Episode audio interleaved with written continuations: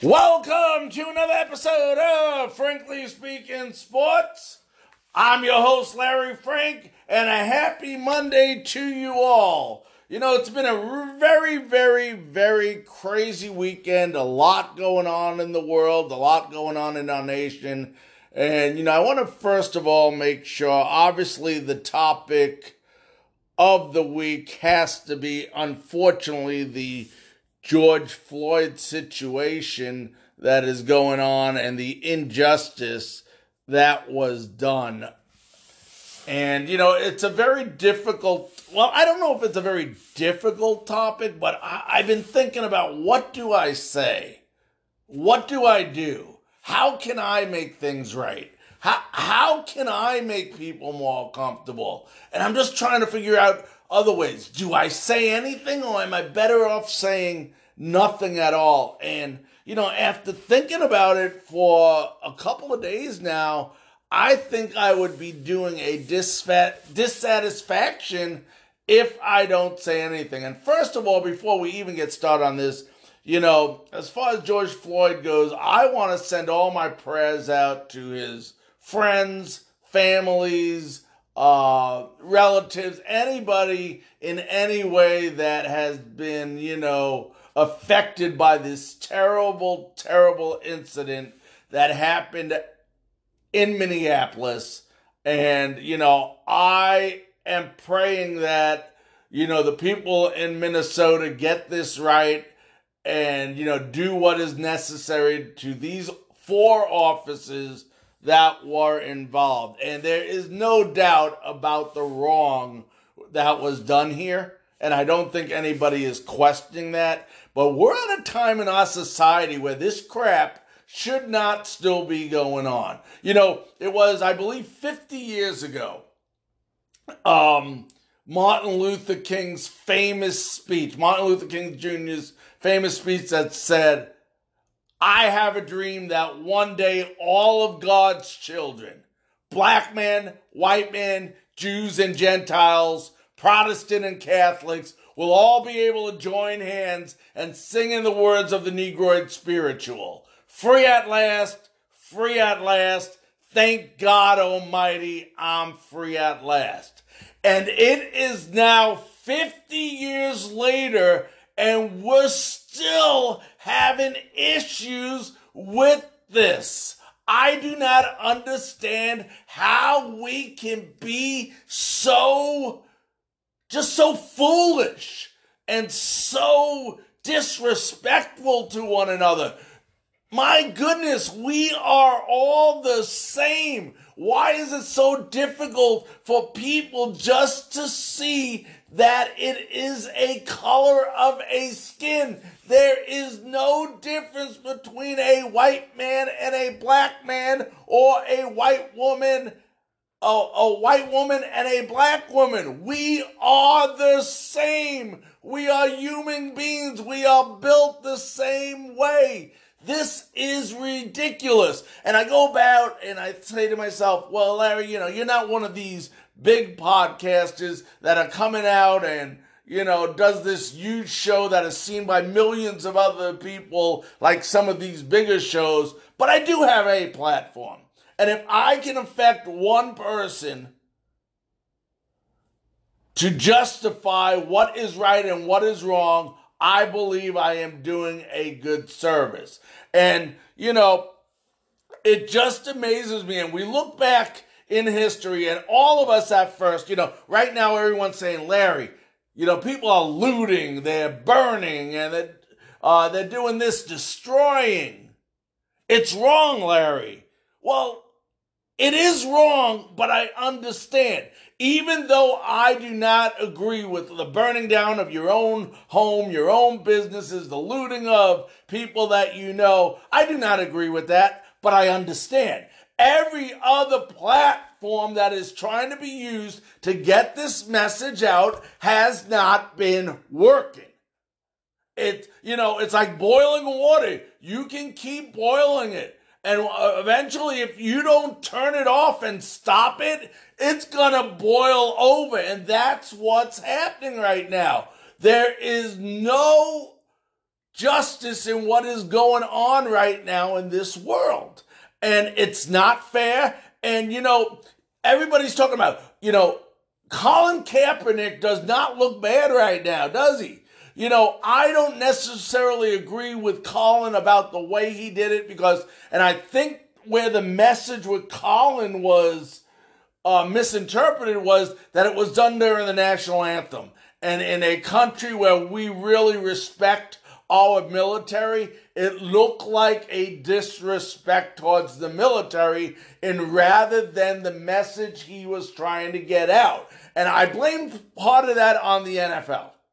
I really do, because the NFL had an opportunity to sit down with Colin and say, what's wrong? Explain your message to us. Explain why other people are kneeling, rather than just saying, oh, making them look bad because they were doing it during the national anthem. We understand that it was a bad look to be doing it, and we perceived it as disrespect towards the military, when we should have rather said, Colin, explain to us, what is bothering you? What are you trying to say? What is your message? And some of this might have been, and some of it might not have been, alleviated.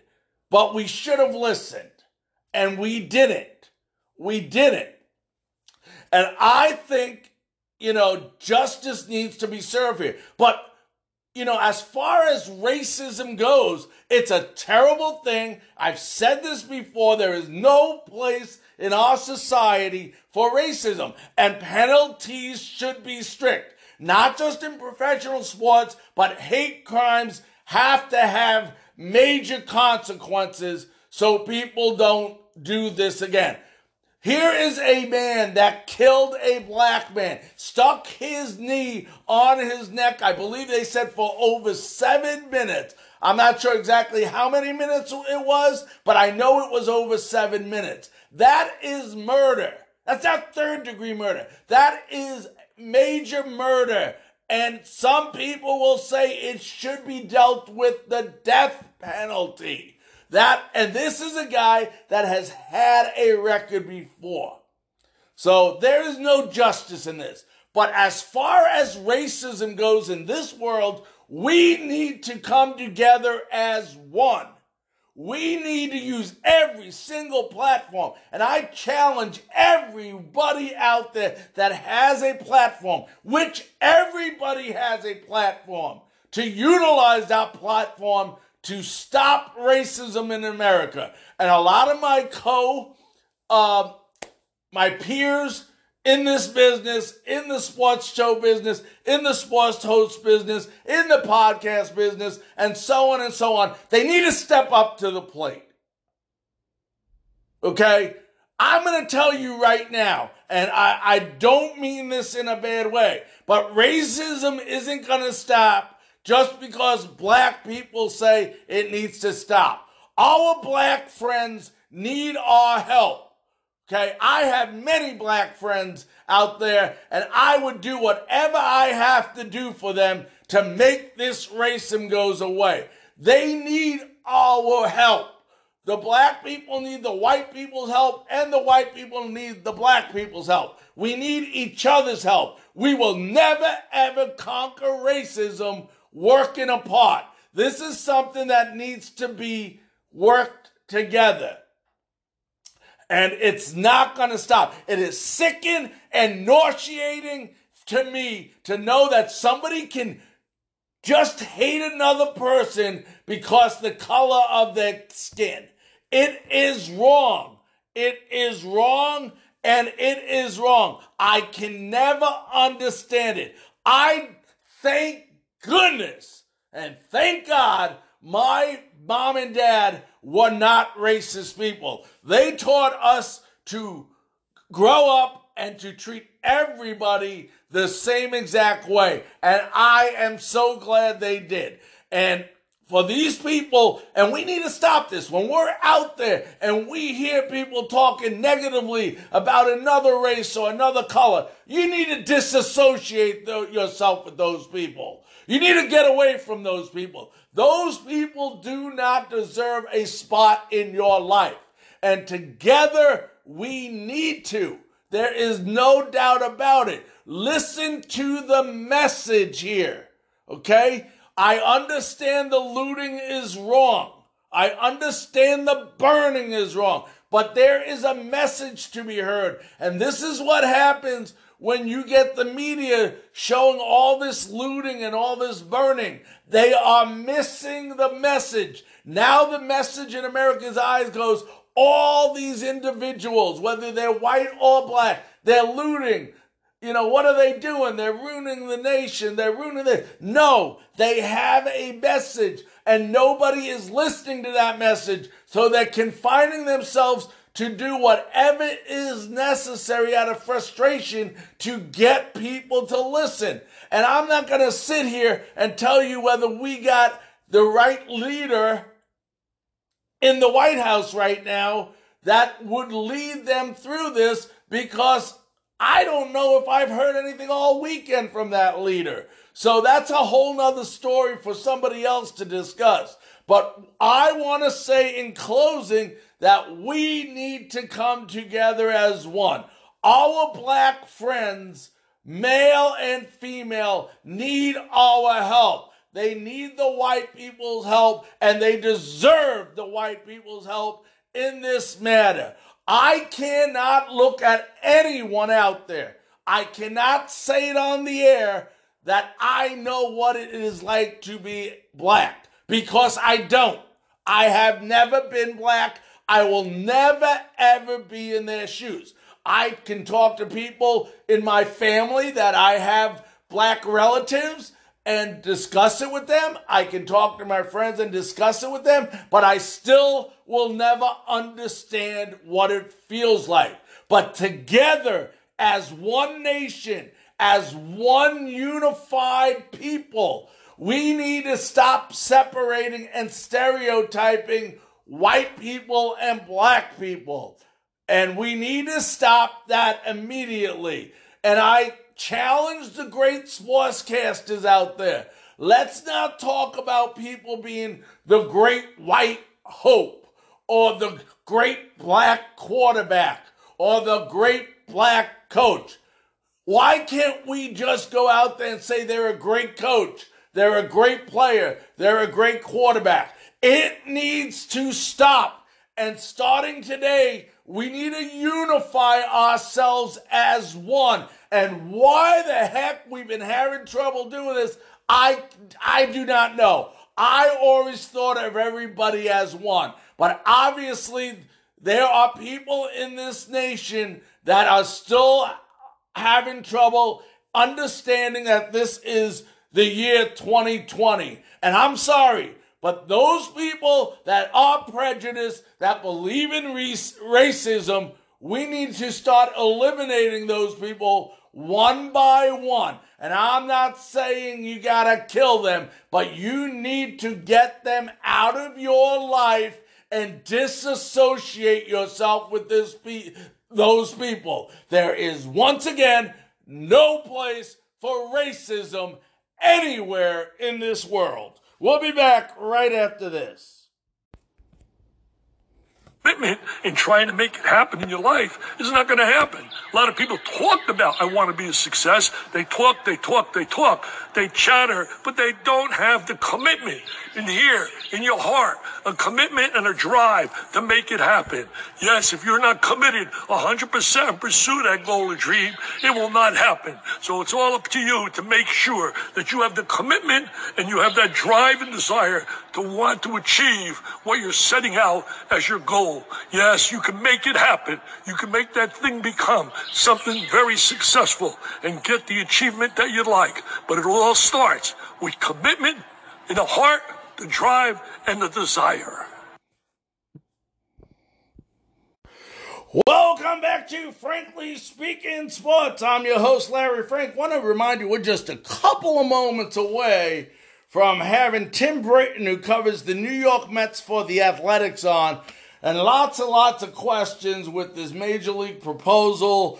If you haven't heard, yesterday the players came back with a proposal. And we'll talk to Tim about that, and we'll talk a little bit later on the show about that as well. Ladies and gentlemen, at this time it is my great honor and pleasure to introduce to you a gentleman who covers the New York Mets for the Athletics. Please welcome Tim Britton. Tim, how you doing today? Pretty good, Larry. How are you? I am doing great, Tim. Doing great. Hey, Tim, I want to ask you a question right off the bat here. I know Major League Baseball players yesterday came out with a counter-proposal to the owners, and at a time where, crazy things, unfortunately, are going on in our nation right now, do you look at this as, a lot of people are starting to say that baseball is tarnishing its name with this bickering back and forth? What is your thoughts on that? Yeah, no one wants to see, fans in general don't want to hear about labor arguments back and forth at any point in time. They just want to enjoy watching the sports they like. And especially at a time like this, you've got a global pandemic, you've got obviously protests around the country now. This is not the argument that people want to hear about at this time. I think baseball has a lot at stake here. There are obviously hurdles to getting back to play from a medical or a health perspective over the next couple of weeks and maybe months. But no one wants this sport to be delayed by financial bickering, like you said, between the two sides, when clearly it is a battle between people making 6, 7, 8 figures on the player side and owners with organizations that are worth billions of dollars. Right, and this proposal comes down yesterday, and the players have said their proposal included 114 games, I believe, from the end of June to the end of October, 2 years of expanded playoffs, $100 million of deferred money. But the one that got me was the opt-out for all players if they don't want to play. And this one gets me a little bit, and believe me, I've been on the players' side the whole time. I think the owners, are just very greedy, and that's, of course, just my opinion. But I saw this one phrase about opting out, and what business in their right mind is going to right now go out there that is reopening and say, if you don't want to work this year, don't worry, come back next year and we'll keep you? Yeah, so I think part of that is, players who are in high-risk situations, players who might have pre-existing conditions or some sort of immunosuppressed in any way, or have close family members who are in that situation, they'd be able to opt out and get paid and earn service time. Whereas then, if a player who didn't have those conditions, who wasn't at an elevated risk for coming back, if they didn't want to play, then they would forfeit the money that they would make this year. They would still earn the service time, but they would forfeit earnings. I think it speaks to some fears that players have. Some people have compared getting baseball back now to, they played during World War II. The difference there is, World War II was happening in the Pacific. It was happening overseas. It wasn't a contagious thing happening in the contiguous United States at the same level. Players playing during that time weren't putting themselves at risk in the way players might be this year. So I think I understand the impulse for players that maybe some won't want to play, especially if their earnings are cut in any way.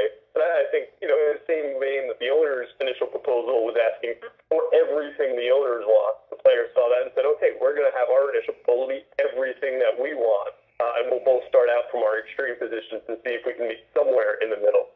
Now, we are talking to Tim Britton, covers the New York Mets for the Athletics. Tim, let's say the season goes ahead, it starts. Originally, everyone's talking about starting with no fans, and, it made the most sense not to start with fans in the stands. But as we get further and further along and these players and owners keep bickering more and more, and as the season being delayed more and more, you're starting to hear a little bit about certain states now opening up the capacity for numbers of fans that are allowed in stadiums. The latest one being Texas, which now says at sporting events for the Houston Astros and the Texas Rangers that they are allowed to fill 25% of the stadium. Do you see possibly that playing an effect now in Major League Baseball and that there might be fans in the stands? I think one of the interesting dynamics you'll see at that point is what happens when, like you said, different areas of the country are more willing to allow fans in the stadiums than others. Does Major League Baseball want to have a blanket policy, no fans anywhere unless there are fans everywhere?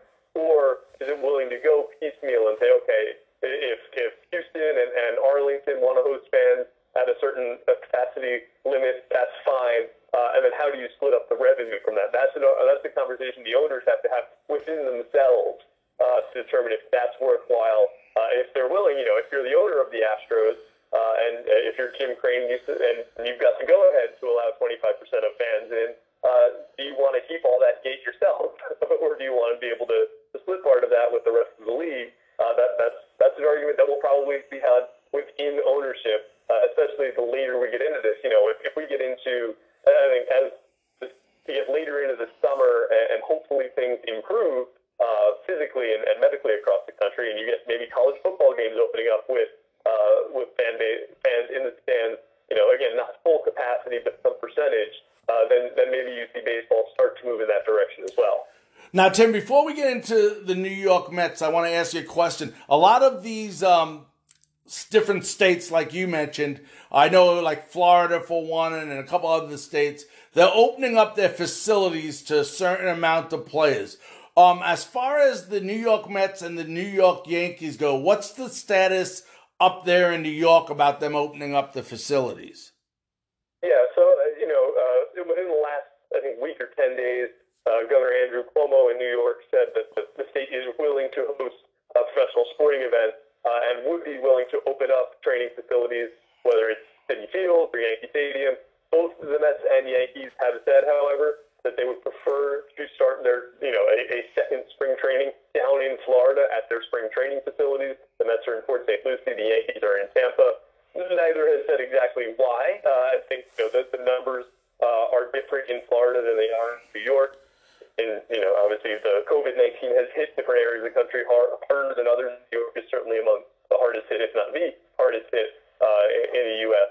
And that's probably playing a factor. And also, it is still easier to train a larger number of players at your spring training facility than at your major league facility, which has one field rather than like 8 or 9, the way you do at a spring training site.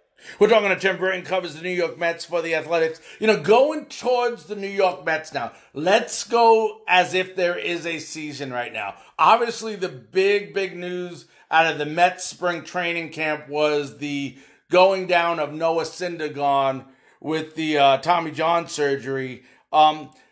Even with that injury, when you look at this Mets starting pitching staff with Porcello and Watkins, DeGrom and Mets, it's not a bad starting pitching staff, is it?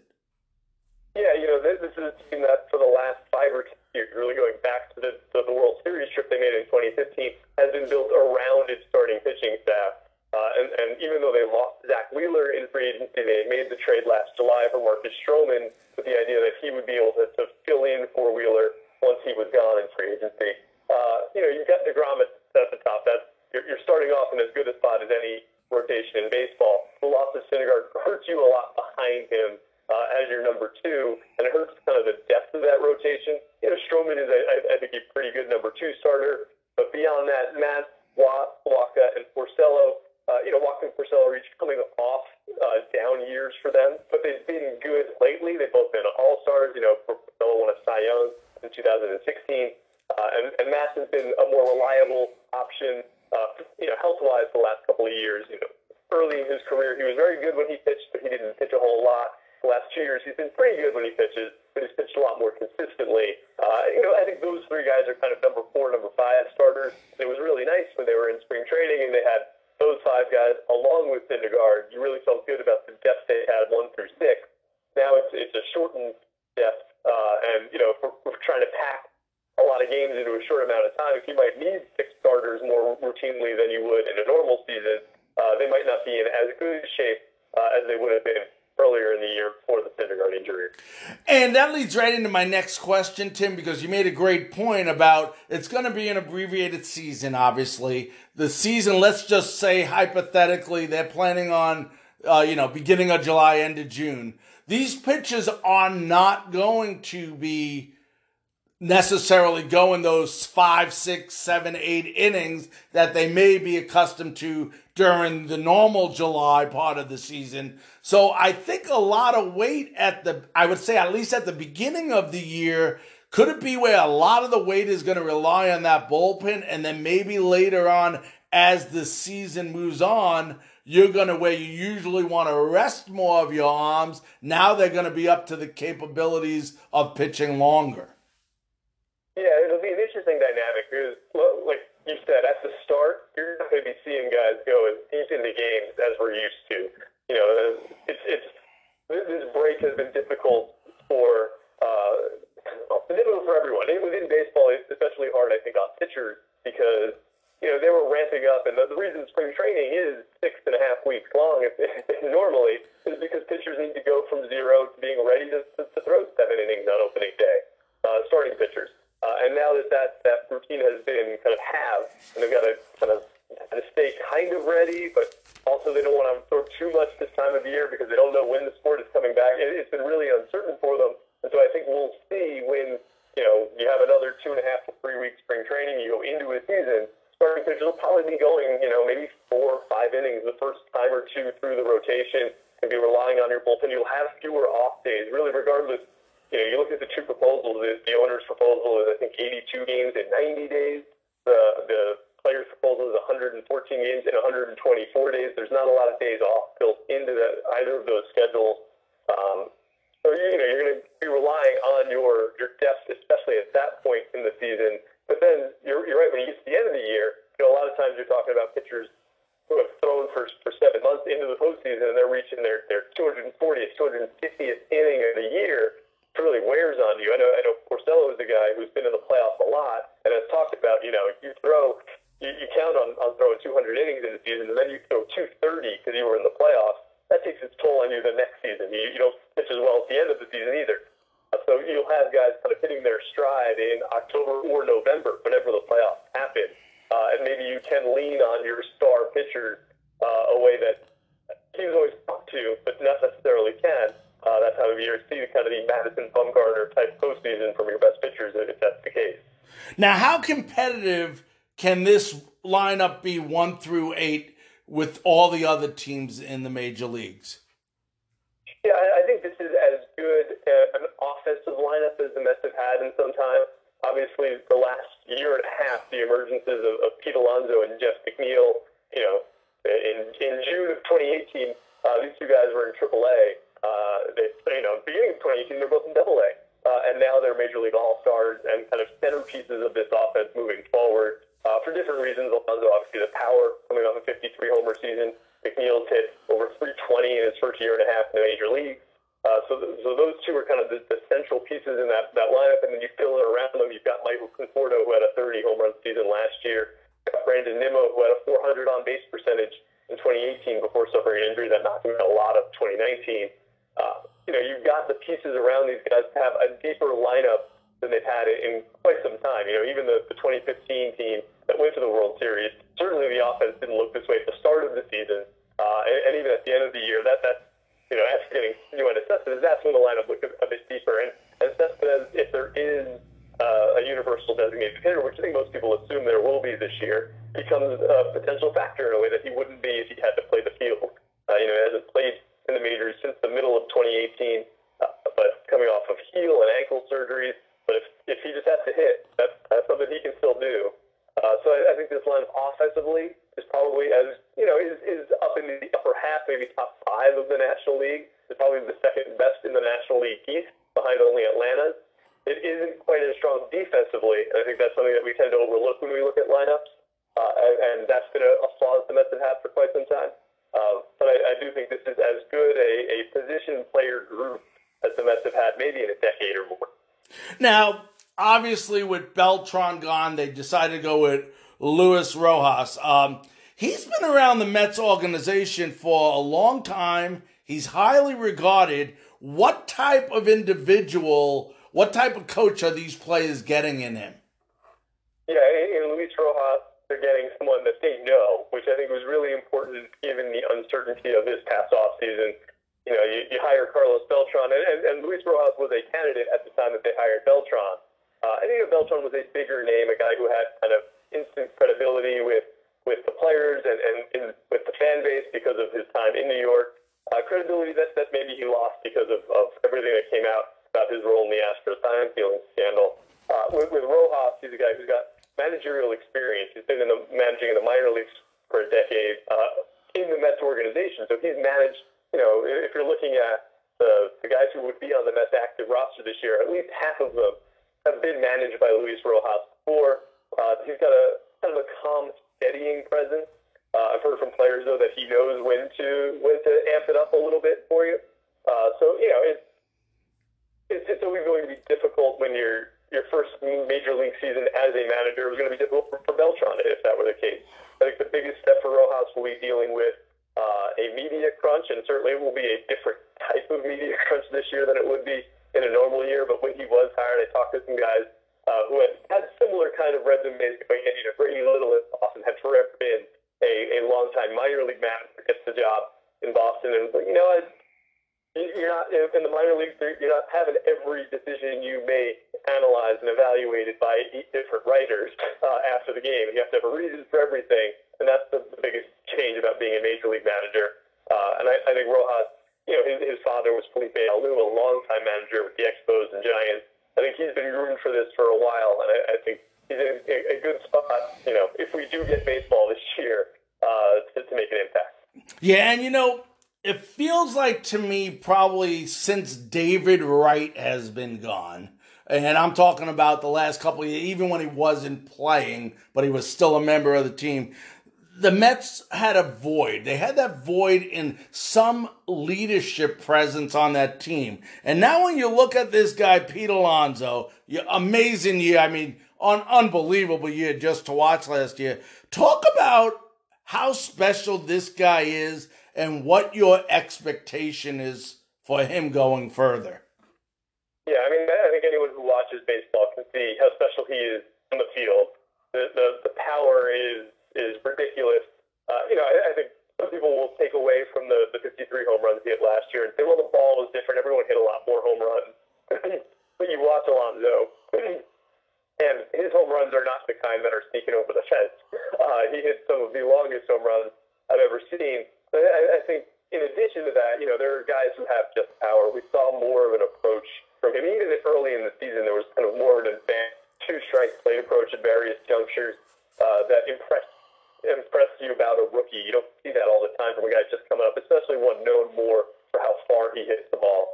And then I think off the field, you get really a sense of, we say it all the time as writers or when I'm doing my own podcast, that Pete Alonso gets it. He's a guy who understands what his role can be as a big-time baseball player in the city of New York. He embraces being a New York Met, which not everyone always does in this city. And he knows he's trying to use his platform in a positive fashion, and that's really refreshing, really nice to see. You know, you never know how long that lasts. Guys can get tired of that. It's draining to do that as a player. But for now, and the first couple of years of his career, it's been really impressive to watch up close. He's one of the nicest and most fun guys on the team to talk to, and just hope that continues moving forward. We're talking to Tim Britton. He covers the Mets for the Athletics. Just a couple more questions, and we'll let you run here, Tim.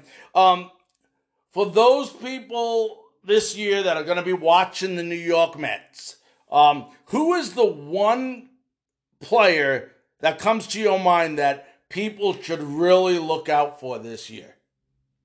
You know, I think if you want to know kind of an X factor for who might determine how good the Mets are this year, I think it's probably Amed Rosario at shortstop. This is a guy who, when he came up in the middle of the 2017 season, was generally regarded as one of the top 5 prospects in the game. You know, when he was a shortstop in the Eastern League, he was compared favorably to Francisco Lindor, who has really taken off with the Indians since being in the major leagues. Rosario, it's been more of a struggle at the major league level. He's struggled with his strikeout in command. He struggled with just his overall offense numbers. And then last year, he really struggled defensively in the field, especially at the start of the year, to the point that they were considering moving him off shortstop, maybe putting him in the outfield. But the last 3.5, 4 months of last season, the average was over 300. His OPS was over 800.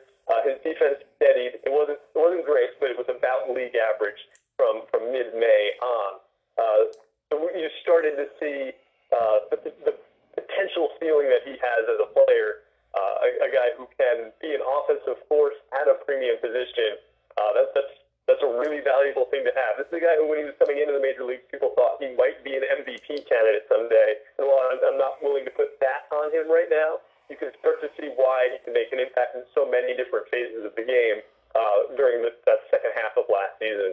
So if he's able to carry that over, this is a guy who's probably slated to hit eighth in the line. I guess ninth if you've got a DH in the lineup coming into the season.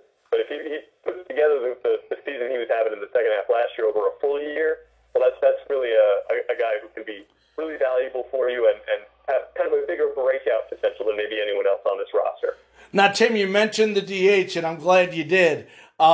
As everybody knows, the DH may be, and it looks like it will be, implemented this year in both leagues. This helps the Mets, don't it?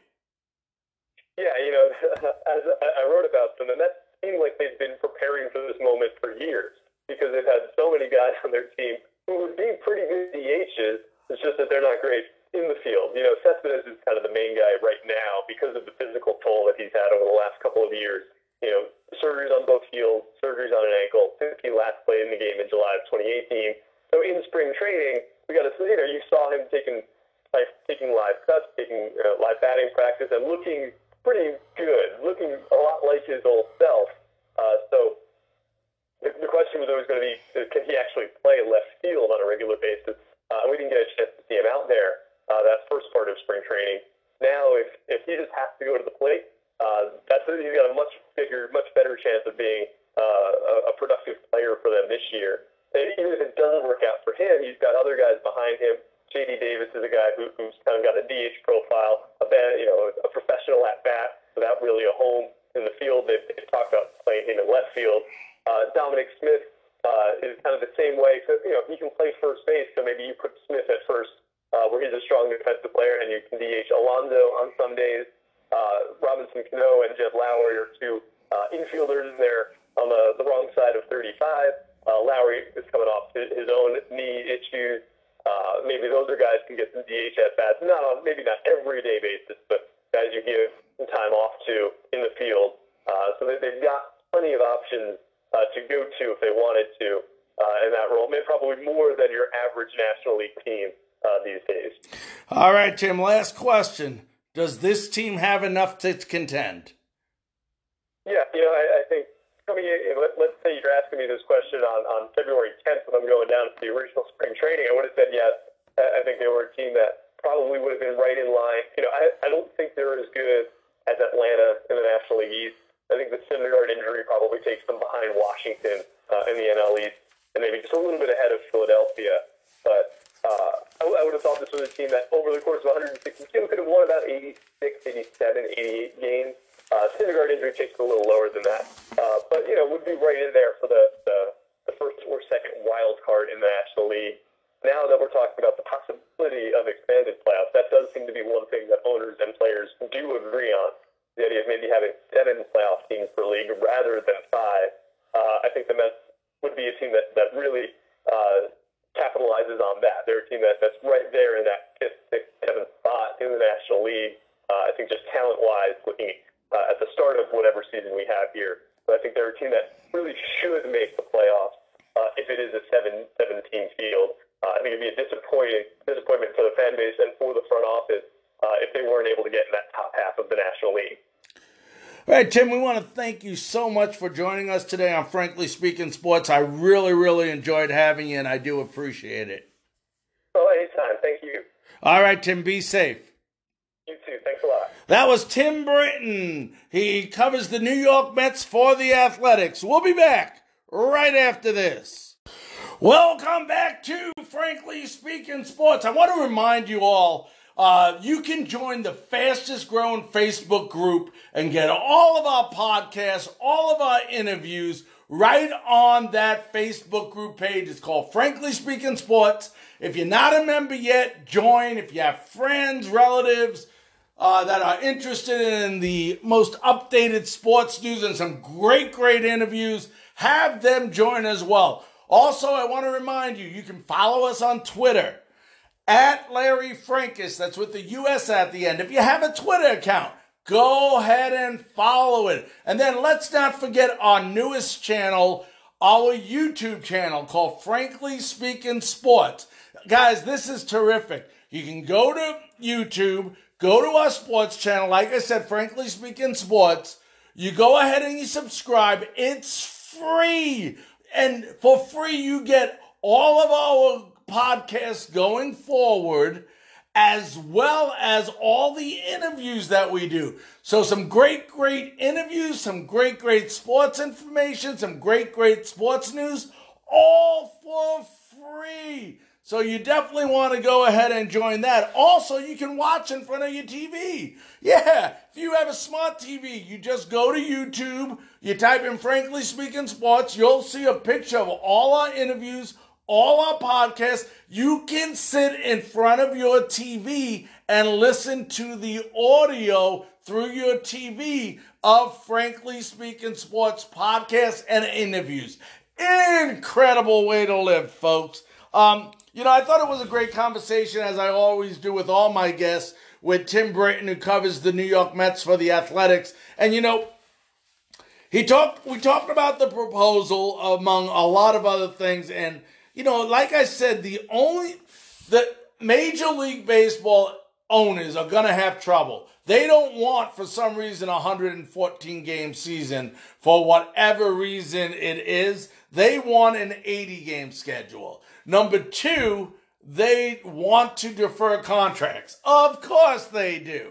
They want to have prorated contracts based on the amount the games they play. So, you know, it's going to be a tough. They haven't rejected the offer yet. The only thing I really don't like what the players said, and I mentioned it to Tim during our interview with him, when he was on the show, is about this opt-out for all players if they don't want to play. Now, let me explain this to you. If a player has a certain scenario where they are more receptive to contract the virus, that I understand. If they have somebody home who has contracted the virus and needs their, support as far as being there, that I understand. That is completely different. There's a difference between not wanting to play and not being able to play. In those cases, not being able to play because you have a certain situation, like a respiratory issue with asthma or something, that you're more susceptible to get this illness that is going around in COVID-19. But for players just to decide, I don't want to play, I don't think they should be allowed back in the league. And once again, I'm on the player's side. But what business can you say without one of those exceptional cases that I just talked about? Can you go in every day and just say, hey, I don't plan on working here. I won't come back till next week or next year. No, we'll get other players to fill your spot. But once again, I do want to emphasize, if there is a situation where you have somebody in your family that has contracted the illness, and, you know, you want to be near their side while they go through it, or a situation where you're opening it up to a greater risk because of, health situation that you may have had in the past, that I completely understand, and I can understand you not wanting to play. But just not playing for the sake of playing, I don't believe in that. I just don't believe in that. Now, yesterday there was some sports news. We had NASCAR. If you didn't see it, it ended up being a terrific race down to the wire, and it ended up with Brad Keselowski winning the race. He came in first place, and the top five ended up Boyer, Johnson, Busch, and Jones. So those were the top five. And if you look down, I'm going to look down and see some of the notables. Dillon was 6th. The other Bush was 7th. Harwick finished 11th, which I think might have been his worst finish so far this year. I mean, since the return of NASCAR. Nemechek was 13th. Newman 15th. Matt Kenseth was 16th. Hamlin 17th. Then you see Truex on 20th. Logano 21. I'm looking to see. You know, unfortunately, Reddick did not finish the race. He's a guy I've been very high on, the rookie that has had a tremendous run the first couple of races here. But, you know, Blaney and Bowman didn't finish. So, otherwise, I just wanted to make sure we did mention that the race yesterday was at Bristol Motor Speedway. And, you know, I had trouble watching that race. I'll tell you why. I am not a short track fan. I have never been, nothing against it. And I know there's a lot of skill involved in short track racing, but I'm more for the Talladegas, you know, the Darlingtons, the Daytonas, where the racing is wide open and you can go a lot faster. It just seems more like racing to me. But otherwise, you know, it was a great race yesterday, and we like to go ahead and congratulate Brad Keselowski for winning another race. Want to remind all of you that if you have any comments, concerns, or topics you want to talk about any of the things we discussed earlier in this program, any things we'll discuss in the future, or that you would like us to discuss in the future, you can go to franklyspeaking528@gmail.com. But if you want to even make it easier, there's easier ways. You can leave a message right at the end of this podcast. It's a voice message. I'll get it. We'll use it on our next episode of Frankly Speaking Sports. And I know we just mentioned recently about our Facebook page, Frankly Speaking Sports. You can leave a message there, as well as on our YouTube channel at Frankly Speaking Sports and at our Twitter account at Larry Frankus. And I encourage all of you, you know, even if you're a member of our Facebook group, Frankly Speaking Sports, which is growing at a rapid rate, join our other venues too. Just amazing stuff on YouTube. It's free. You subscribe.